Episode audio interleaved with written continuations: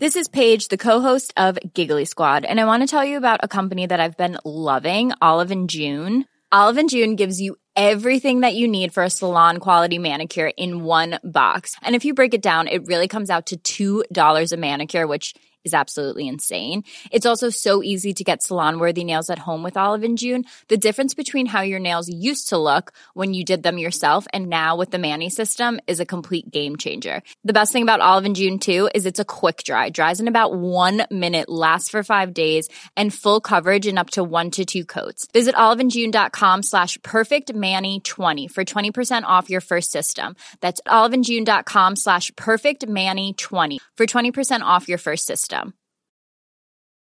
Even when we're on a budget, we still deserve nice things. Quince is a place to scoop up stunning high-end goods for 50 to 80% less than similar brands. They have buttery soft cashmere sweaters starting at $50, luxurious Italian leather bags, and so much more. Plus, Quince only works with factories that use safe, ethical, and responsible manufacturing. Get the high-end goods you'll love without the high price tag with Quince. Go to quince.com slash style for free shipping and 365-day returns. Millions of people have lost weight with personalized plans from Noom, like Evan, who can't stand salads and still lost 50 pounds. Salads, generally, for most people, are the easy button, right? For me, that wasn't an option. I never really was a salad guy. That's just not who I am. But Noom worked for me. Get your personalized plan today at Noom.com. Real Noom user compensated to provide their story. In four weeks, the typical Noom user can expect to lose one to two pounds per week. Individual results may vary. Welcome to Crimeland. My name is Julie J, and this week I'm joined by the truly hilarious Katie Boyle? Yay! to talk about the disappearance of Mary Boyle.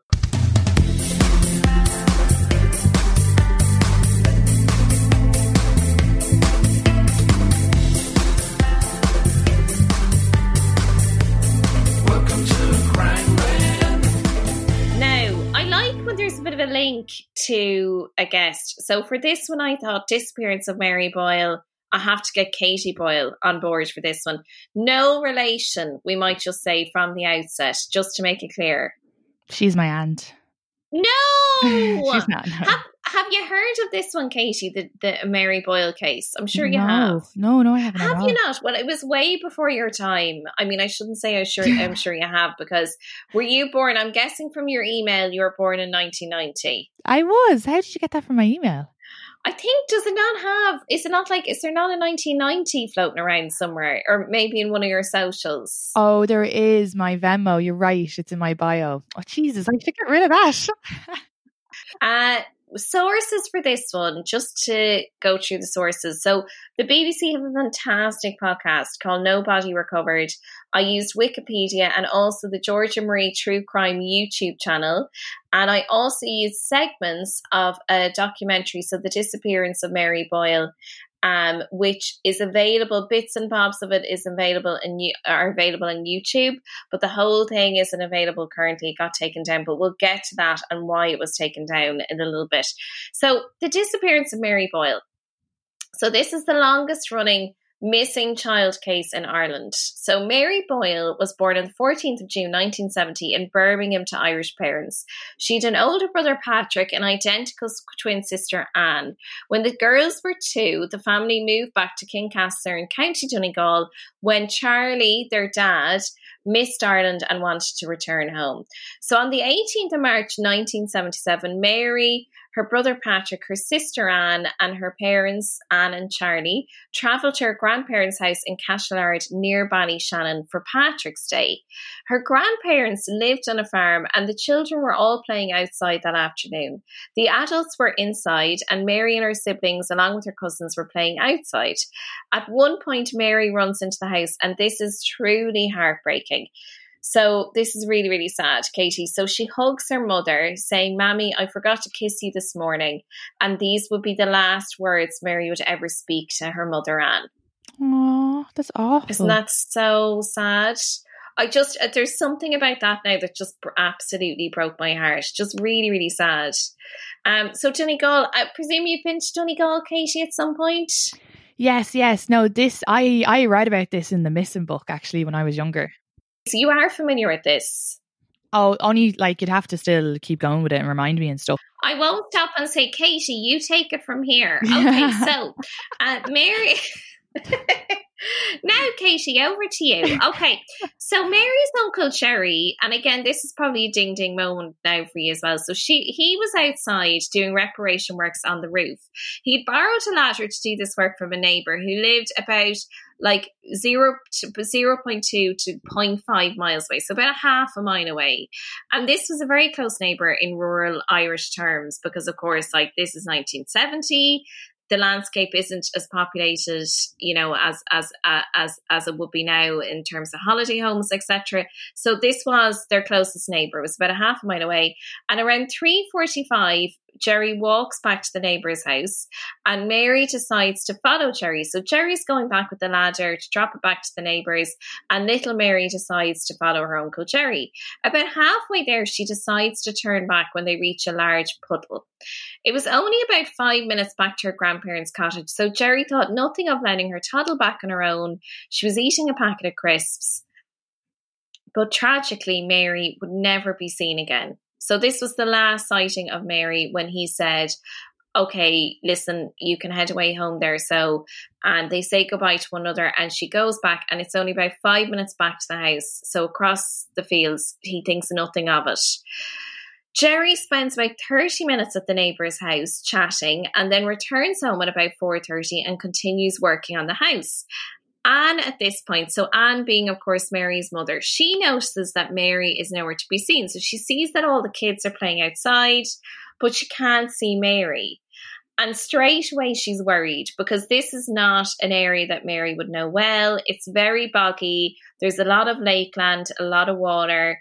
It's it's you know it's dangerous enough terrain for a child to go missing on their own. So she's straight away worried about this when she can't see Mary. And PJ Coughlin was a man who will he'll become important later on. So he was fishing at the time on the lake, and he hears the shouts of Mary, Mary, and soon sees Anne Boyle frantic looking for her child.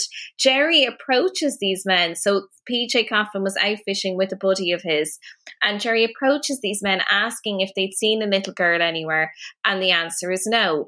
By now, it's starting to get time get dark, of course, because it's March, it's Donegal, it's heading into the evening time, and PJ approaches Anne, Mary's mother, and offers her offers to drive her to Ballyshannon to report her missing to the guards. So at this stage, there's very little daylight left, so time, of course, is of the essence. Because Mary's grandparents didn't have a landline, and neither did the neighbours, it was really important that they got into town to inform the guards of what had happened as soon as possible. So the investigation doesn't get underway until after six.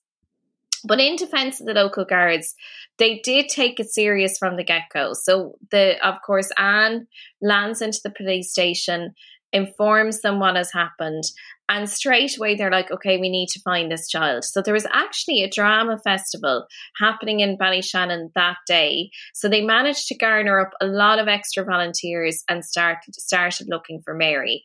The local army had been informed and assisted in the search. So, family, police, the army, and neighbours immediately start this huge scouring of the area.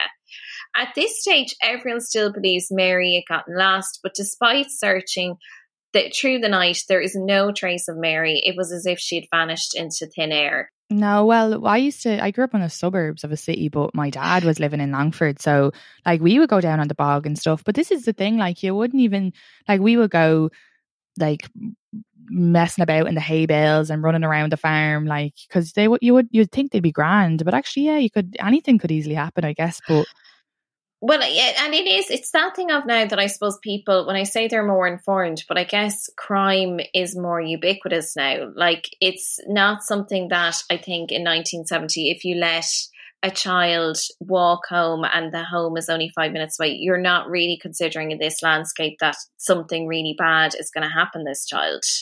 Yeah, because they wouldn't have even known about it. And if you know everybody, that wouldn't even come into your head. Whereas now we're so bombarded with all these horror stories, you're nearly like keeping your child in locked inside. Yeah, it's just it is it's such a cliche to say it's a different world now, but it is. I mean, you know, in 1970 Donegal, this is something that I mean, I, I would obviously still shock any community, but a child vanishing in these circumstances in what seems like a split second it's it's just it's something that I mean it's going to shock any community, but I can only imagine for this particular community, particular community at this time, just how alien this would be. This child just disappearing without a trace. Yeah, it doesn't it doesn't make any sense. Like really, that it would be. Well, I guess you'll tell the rest of the story, but in my head, I'm like, I'm like, oh, I don't know, like for someone just to you know, kind of grab her, but when everybody lives in that area, when everybody knows each other. Well, it is. It's it's it's. There are a few theories as to what happened to her, but uh, so I'll just get to those in in one minute. But as you say, it's like you know the thing of somebody grabbing a child in an area where most people know each other. It's it's a strange one. So basically, she's vanished. This is day one. She has disappeared. There is no trace trace of poor Mary. Helicopters join in the hunt by the morning. Um, but by the morning, it has become clear that something very bad has happened to Mary. And this, of course, it goes out saying, has become national news. So it's gone from being a local story to huge news. It's caused a media storm at the time because, again, this is something that would have been alien to most communities in Ireland in 1970. So by the end of the week, the guards had brought in divers to search this lake, which was behind her grandparents' home, but they found nothing. And later on in the West investigation, the whole lake was drained, the underground caves were excavated, and still there was no sign of Mary. So they did a really thorough search of the lake, and they also brought in diggers to dig up the land surrounding the house, but again, nothing was found. So the whole case had the country in complete bewilderment. It was as if Mary had just vanished. So, really, really bizarre circumstances. After a couple of weeks, the guards were desperate for clues, so desperate that guards created a reconstruction of Mary's disappearance using Anne's twin sister.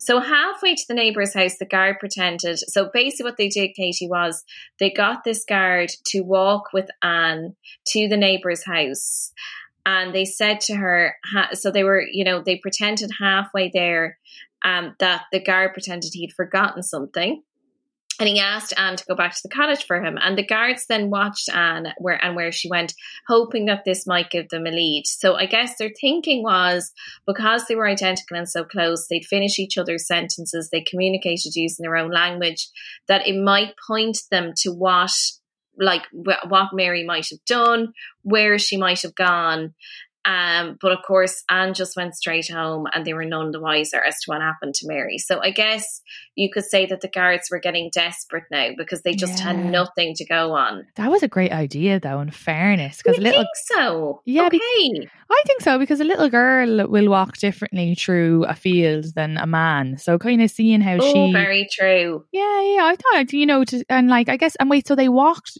that whole field, there was no or where they walked through, there was nowhere she could have sunk into something. They had they checked that.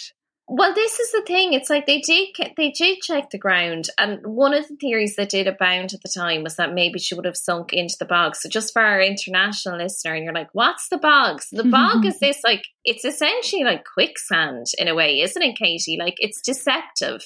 It looks like solid terrain, and you stand in it, and next thing you know, you're sinking down into this earth. So yeah. it is, it's quite, it's quite a dangerous, unpredictable terrain. It is similar to quicksand. And we all know if you get stuck in a bog, you are stuck in a bog. Like it's very hard to get out of it. Yeah. Um, so that was one theory that did kind of go around at the time. But again, they looked at the areas surrounding the house and there was no trace of Mary whatsoever. Well, I'll tell you this: if if there really was a bog that she could slip into, there's no fucking way the uncle would have let her walk back through that because the uncle, sorry, he he grew he was from that area, right?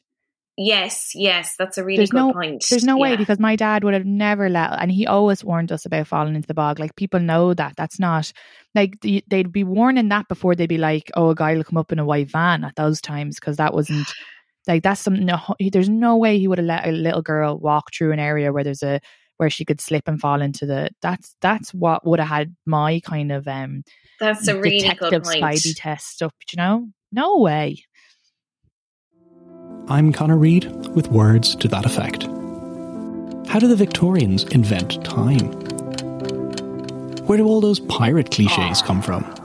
Should we all read romance novels? His mouth glided up her neck with feather-like. Why are kids so obsessed with dinosaurs?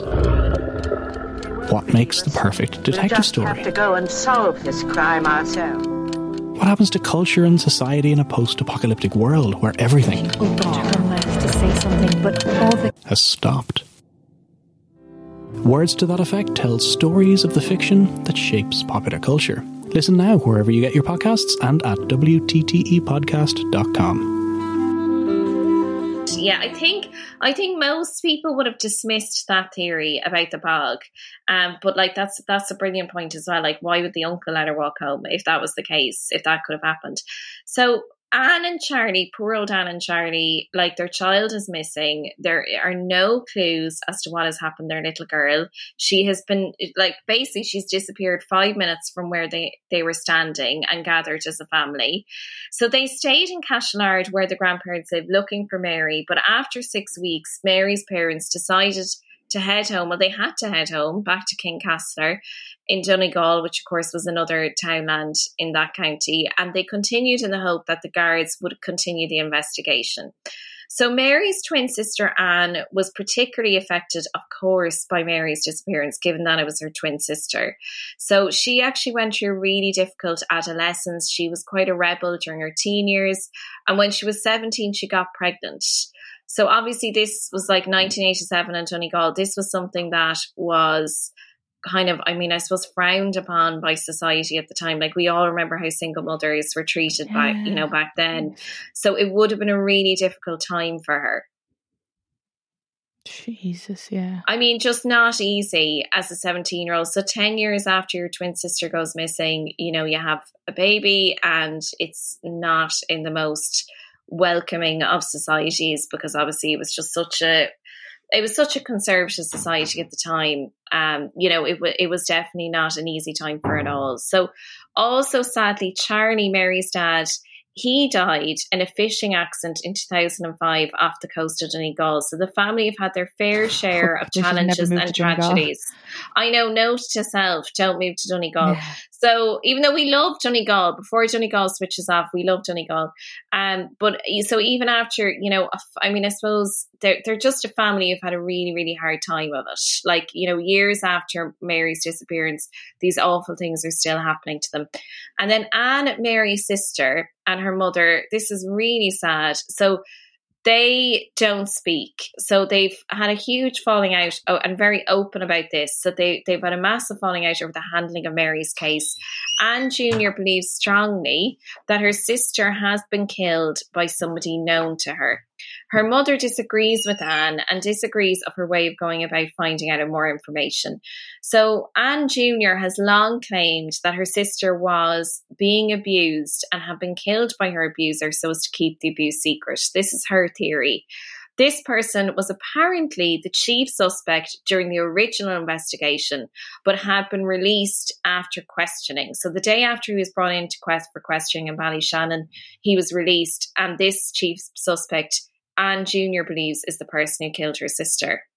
Who's the chief subject? Subject? But I can't that word. well, this is the thing is that they haven't named the chief suspect, but I think especially if you're from the area, um, like there are a couple of kind of hints as to who the the chief suspect could be. So it might be common knowledge in the local area. He has never been named, but Anne claims that this man was somebody that was known to Mary and had been abusing her over a period, and that this person killed Mary to essentially keep the abuse secret. This is Anne's theory. Because it certainly what I would say is it limits the amount of people it could be. So this is, you know, an area where, okay, there are neighbours, the immediate family is there, some other family members are there. There's not a lot of suspects, but it would certainly limit who this person could be because there aren't a lot of people in this vicinity. So Yeah. if Anne claims that this is somebody that Mary knew, there are, you know, you could probably you could probably kind of, I suppose, whittle it down to who that person was based on that information for sure. Um, now, I mean, that chief suspect, he's never been charged with anything, but that's who Anne believes killed her sister. And the guards did question him, but ultimately, like, they, they didn't actually bring charges against him. So in 2016, Anne took part in a documentary, Mary Boyle, The Untold Story, made by none other than Gemma O'Doherty. Bloody Gem Gem. So Gemma Hmm. O'Doherty. Now, for our international listener, Gemma O'Doherty is um, somebody who is quite notorious uh, in Ireland the last couple of years. So she's big into COVID nineteen being a massive political conspiracy. Oh She god, that hang out- girl. Yeah, I was wondering who you were talking about. Oh, and it sounded familiar. I was like, it couldn't be the conspiracy girl. Okay. It is the conspiracy girl. So she likes to hang out on flyovers um, with like massive posters and she likes to protest um, uh, outside the forecourts. And, you know, she's she's an anti masker. Need I say more? I think yeah. you. I think you can. I think you can gauge the temperature of Gemma when I say she's a massive anti-masker. So she it was, it is, I suppose you could use present tense, a journalist in inverted commas. So she was the person behind this documentary, and she worked with Anne. And the video, so this Mary Boyle, the Untold Story, was thrown up on YouTube. It racked up a million views before it was removed. And the video central tenet was that the investigation into Mary's disappearance had been hindered by political interference and featured two senior guards who had worked on the case saying that the reason they couldn't pursue this line of investigation that they wanted to pursue was basically because politicians had interfered. Wait, so they said sorry. So they said this in the documentary. The guards said this. Yes, so the two guards who would, so two senior guards who'd worked on the case. Now they later said that no political interference had taken place and that their comments had been edited and taken out of context. So afterwards they were like, no, no, no, no, no. That was completely manipulated by the filmmakers. The filmmakers were very much standing by what the guards supposedly told them. So it was definitely a case of afterwards a lot of backtracking. Um, so the the polit- politician hadn't been named, but it was kind of common knowledge in Donegal who they were inferring when they talked about a pol- politician who supposedly made a call and asked for the guards not to pursue a line of inquiry, resulting in this chief suspect being released.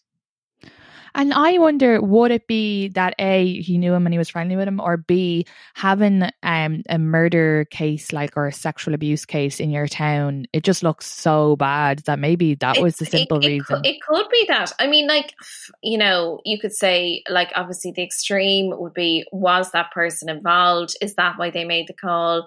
You could say um, they knew the person, they had a person relationship with the chief suspect.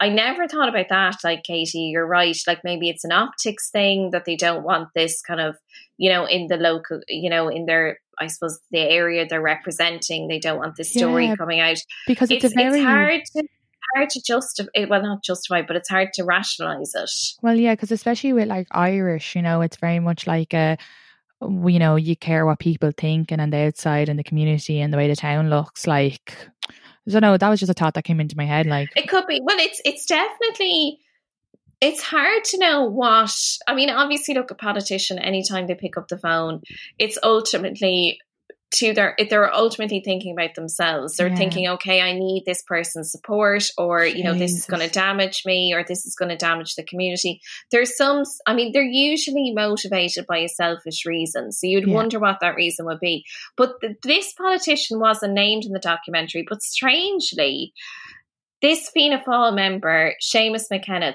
he came out and he sued the filmmaker in 2016 for defamation for uh, for 75,000 euro.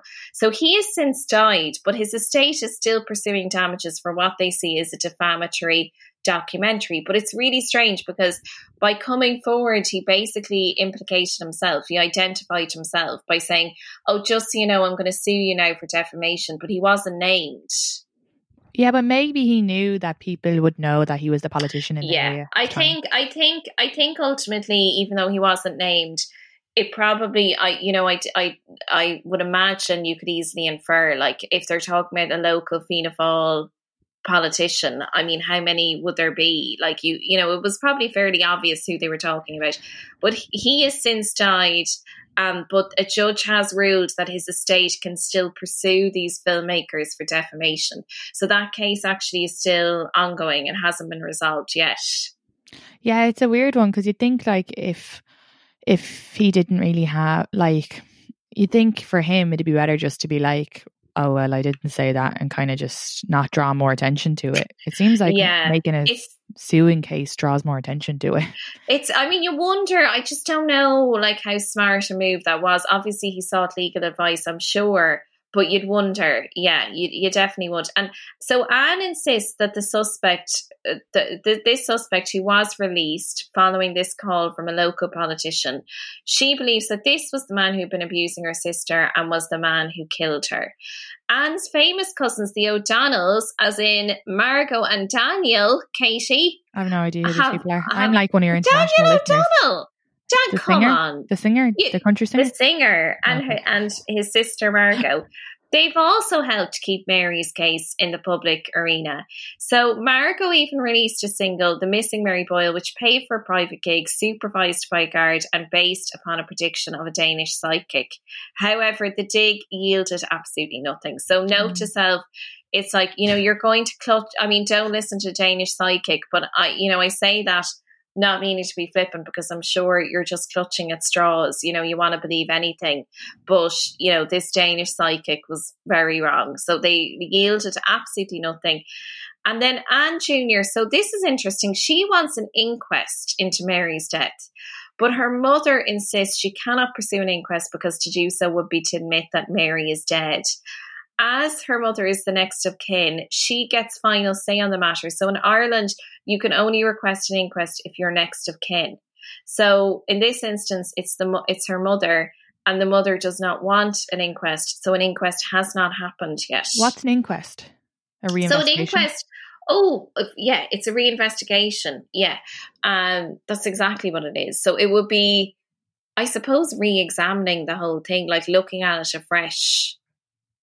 Would probably, you know, I mean, it would be, it would be essentially, I guess, kind of cold case work. Yeah, look, and maybe the mother just doesn't want to fucking find out that someone she knew was abusing her child, because then that's a whole fucking other. It could, it could definitely after. be, and like especially because Anne does have that theory, Anne Junior, you can see that like maybe the mother, there's an element maybe she doesn't want to know, but she does, you know, having, you know, she doesn't really engage with the media. Um, but I think her hope would be as well that maybe Anne was ta- or Mary was taken by somebody who wanted their own child, and she's clinging to that hope. Yeah. And she has said, so the mother has said that she believes that Mary made it to the main road. And what she's hoping is, is that somebody passed her and decided to take her and they just wanted a child for themselves. So that's what she has said previously, what she believes. Yeah, and that's not it. Sorry. Sorry. Yeah, well, I mean, mum. You see, this is the thing. I guess, you know, you're going to, you're going to hope, you know, you're going to hope, even when all evidence points to the contrary, you're going to hope that uh, the worst didn't happen, your daughter. Oh, so I 100%. guess, you yeah, know, I'd she is going to. I'd be thinking she went to the fairyland or something. I'd be like making up all sorts of shit. Oh yeah, it's it's just I guess it's it's you you know you're going to cling to the hope. Like I'm sure on some level she probably does presume that something else didn't happen her. Was the Um, road she- far? Because she could have been taken by a like someone like some guy driving by. with- Oh, that's a really good question. I don't know actually how far away the road was, but I, I will actually. I'll get to traffic in a minute because actually cars play a big part in this. okay, great. So I don't. I mean, I don't think the road was that far, but that's a really good question actually. Um, so in 2016, Anne Junior. She actually pursued legal action. She launched legal action against Ireland, claiming Article 2 of the European Convention of Human Rights has been re- breached. That is, the right to proper investigation, given that it had, at that point, this is 2016, been over 40 years and no progress had been made in the investigation into her sister's disappearance. However, the coroner has said in reply that the inquest would have an adverse effect on Anne's mother, who ultimately is the only one who can give the go ahead on an inquest. So you really feel for Anne Jr. here because she's just trying everything and she is ultimately blocked by the fact that her mother does not want this inquest to happen and she gets final say on this. this is awful. This is very. And it's like torn the family apart as well. Oh like yeah, the fact and like the fact that they don't speak and like obviously then you know there is the brother Patrick as well, but like their dad is dead. Like it's just terrible. So what happened to Mary? Well, there are a few theories. So Anne Senior has said that she believes, as I said, that Mary made it to the main road and hopes that Mary was taken in by someone who really wanted their own child. I mean of course, we understand why she's hoping for that, but it's probably unlikely. You know, it, it is probably one of the more unlikely theories. It's also possible that Mary sank into the ground, given that the bog is, you know, very similar to quicksand. But the fact that her body has never been found would suggest that, you know, the, maybe her stepping into the wrong place and getting swallowed up by the earth is unlikely as well. Some people have also floated the idea that perhaps she made it to the road and that she was hurt. So maybe somebody knocked her down and they panicked and they disposed of her body. But at the same time, you would hope you know, if it was an accidental hit and run, that at this stage, I mean, we're talking how many years later, 50 years later, that somebody might say, look, I made a mistake. I panicked. I mean, I think if that was the case, somebody's conscience would probably get to them. What do you think? Um, I don't know, maybe not, especially when it's maybe not a big deal of, and then every your name is going to be in the newspaper. It's this huge case. But come here to me. I must apologise for the uncle because I think actually now, sorry, when you're saying all this, I just thought he wouldn't have had time to dispose of the body and them not to find the body and be at the neighbour's house. Well, So- gee, actually, that is a brilliant point. That is really, really a brilliant point. And there is something maybe that points to another suspect, um, which I'll just get to now. So the the most likely thing, no, and you know what? Actually, that now that you say it, the timeline wouldn't add up there. Yeah, no way, because they would have, if they searched it that much, you wouldn't have been able to have the time to hide the body that well. I think they would have found it. And- I think the road is a good to get into well, the road. and yeah, and and because as well in terms of the uncle, like he was like the neighbors verified that he was in the house for thirty minutes. Oh, so, yeah, so- like it's yeah. yeah. so he would he would he would have been there. So actually, even with that, the timeline wouldn't add up. So the most likely thing was that, of course, that she was abducted. Because this was a rural area, it's unlikely that this was a pre-planned abduction, given the small chances of happening upon a child in this part of the country. So it was probably, which I think makes it even more heartbreaking, it was probably just it was probably just a bit of a fluke. It just sounds like it was not planned that this just happened. But I think most people believe the child was abducted. So years after the fact, PJ Coughlin, who was the guy, do you remember fishing on the lake with his mate? yes. he said that he had seen now to me this is like huge that he had seen a red volkswagen beetle speeding away from the area. He later learned that the guards had never actually followed up on this lead.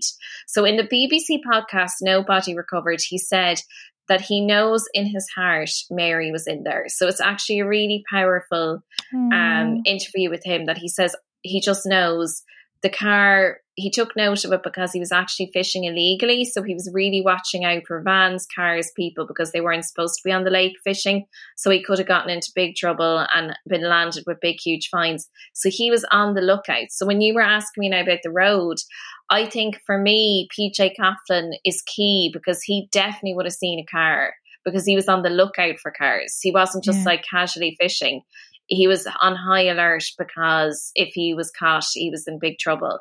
Um, so he said that when he saw this car speeding along and then he heard of this little girl going missing, he just got a really bad feeling and he just feels that Mary was in that car. So another suspect who comes up again and again is this guy called Robert Black. I don't know if you've heard of Robert Black. So No. Robert Black was one of the UK's most notorious serial killers.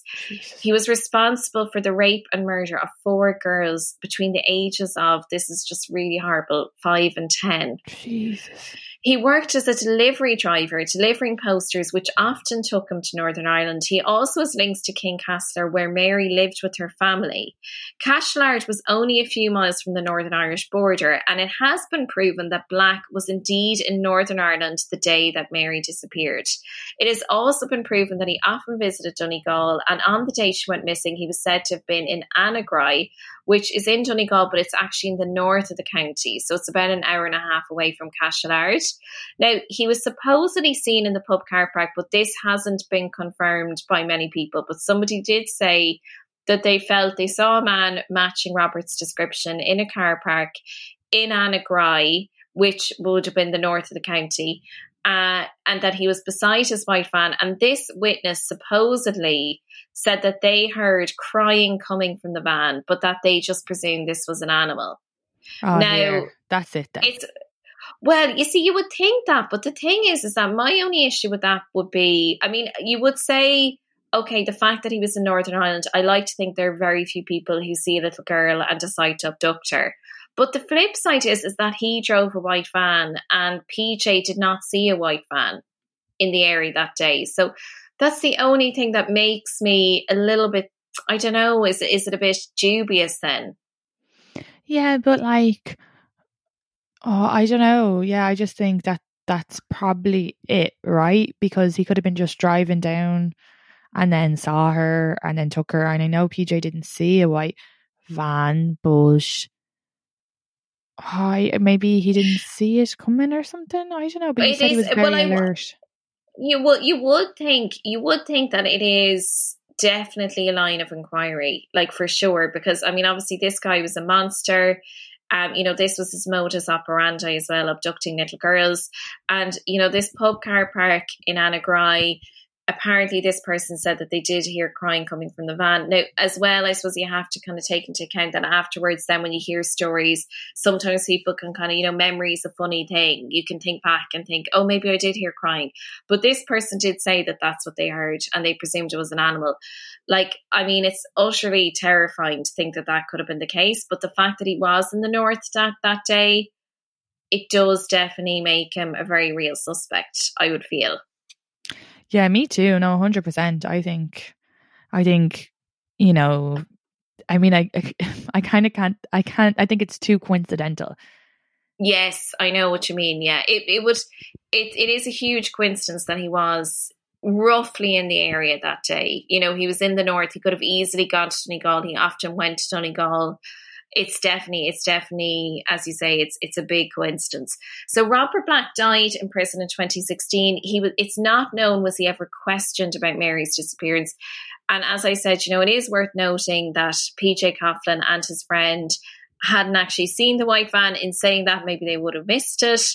And since the whole Sean Mon- Mon- McKenna scandal, it would seem that Irish councillors and politicians have distanced themselves from the case, perhaps for fear that they would be accused of interference. Today, Mary's grandparents' house is abandoned and the house is derelict. The case is still an open investigation, and the guards are still actively looking to pursue new lines of inquiry. Anne Senior still holds hope that her daughter is alive, but either way, we just hope she gets some answers before she passes. And that is the story of the disappearance of Mary Boyle. Well, it's a very sad story. It is a very sad. They're all sad stories. Sure, I have to laugh because anytime Fred does the podcast with me, he's like, "I just feel a bit down after that." I'm like, "Of course you do."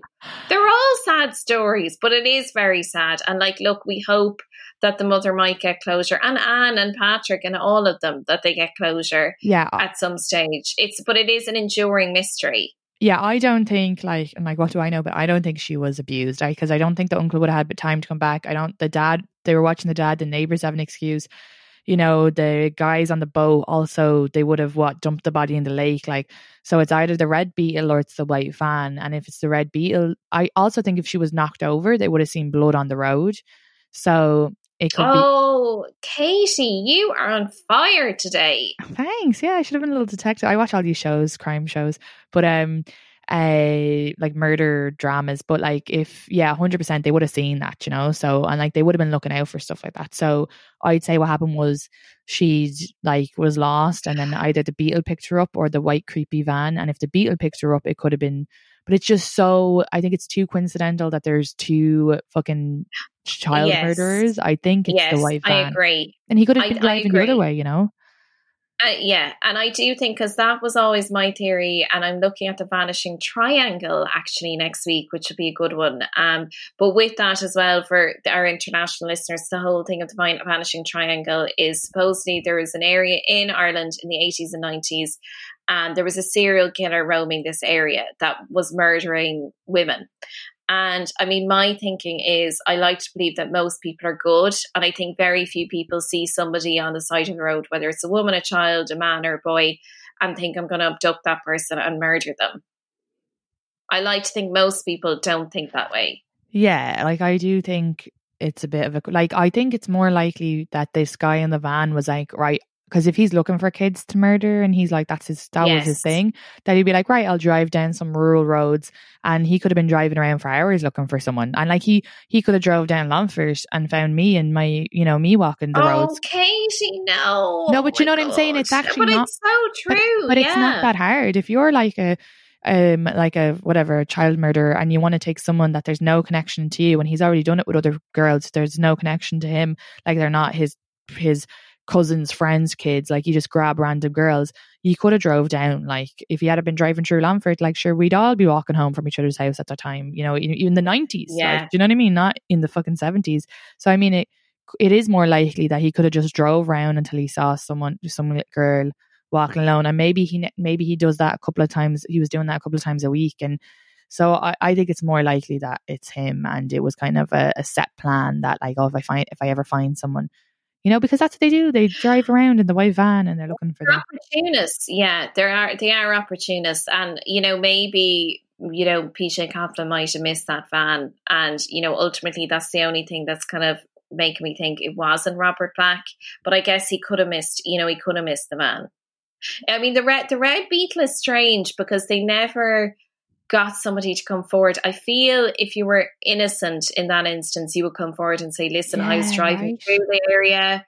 I drive a red Volkswagen Beetle. It wasn't me." But so I feel if you were innocent and you're driving through that area and it's a distinctive enough car, you would come forward and say, "I'm not involved," because then it just helps the guards because they're like, "Okay, well, that's one area." line of inquiry that we're not going to look at. That was a person who is innocent here. He's got nothing to do with this. That's my only thinking on that red beetle. That if it wasn't involved, why don't we know about it?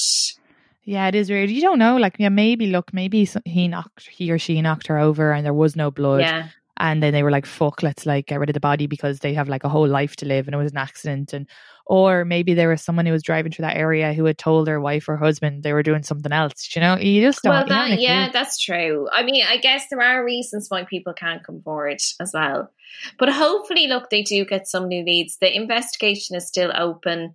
Obviously, it goes out saying if you have any information, please get in touch. Um, you know, with the guards because it is an open line of inquiry, etc. Uh, and you know they're they're still hoping that they'll get some answers here. Katie Boyle, it's been an absolute pleasure. I mean, it goes It's in case anyone thought I was all business with Katie at the start of this podcast, we had been chatting for an hour and a half. I just want to, I keep doing this with my guests. I keep getting people to come on and I talk the ear off them for two hours and then we start, I'm like, and now we'll start the podcast. They're like, no, please. yeah no no i had a great time and thanks for all the advice you gave me earlier so the chats were great and then and then And you gave me such technical advice. I It- love it. it was actually perfect because it's like advice about like uh boys and then you talk about someone going missing and you're like oh my problem's not so bad I know. Just to put it in context, Katie, here's a disappeared child. um, no, but you know what? I, if anyone from um, Dingle or from my past is listening to this and they hear that I'm giving relationship advice, I'm sure they're having a good laugh. And you should. no you're in a happy relationship with a child you're the perfect person. yeah but, But, that's exactly sake, I've been I've been shifting for what twenty four years now, and I finally found one. Yeah, but it's great. It's, it's inspirational. It's like, oh, okay, so it'll still happen. You're, this is great. I think of you I'm all the time. inspo.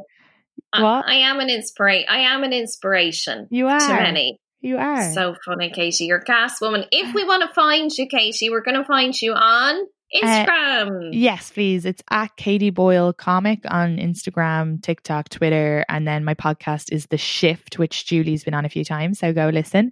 And yeah, thank you. I love the podcast, The Shift. It's great. So do check it out. And Katie's a breath of breath of breath of fresh air. I'm Dutch. I'm Dutch. yeah. Um, Katie's a breath of fresh air because although she's kind of of Longford via Leixlip, she's now living in New York. So I do love your content because it's just it's it's a door to another world, Katie. Okay, great. Yeah, no, thank you so much. Love you so much, Katie. Thanks you. so much for coming on. Bye. Okay. Bye. This podcast is part of the Headstuff Podcast Network. Hey, it's Paige DeSorbo from Giggly Squad. High quality fashion without the price tag. Say hello to Quince. I'm snagging high-end essentials like cozy cashmere sweaters, sleek leather jackets, fine jewelry, and so much more. With Quince being 50 to 80% less than similar brands. And they partner with factories that prioritize safe, ethical, and responsible manufacturing. I love that. Luxury quality within reach. Go to quince.com slash style to get free shipping and 365 day returns on your next order. Quince.com slash style. Tired of ads interrupting your gripping investigations? Good news. Ad-free listening is available on Amazon Music for all the music plus top podcasts included with your Prime membership. Ads shouldn't be the scariest thing about true crime. Start listening by downloading the Amazon Music app for free or go to amazon.com slash true crime ad free. That's amazon.com slash true crime ad free to catch up on the latest episodes without the ads. Hey, it's Paige DeSorbo from Giggly Squad. High quality fashion without the price tag. Say hello to Quince. I'm snagging high-end essentials like cozy cashmere sweaters, sleek leather jackets, fine jewelry, and so much more. With Quince being 50 to 80% less than similar brands. And they partner with factories that prioritize safe, ethical, and responsible manufacturing. I love that. Luxury quality within reach. Go to quince.com slash style to get free shipping and 365 day returns on your next order. Quince.com slash style.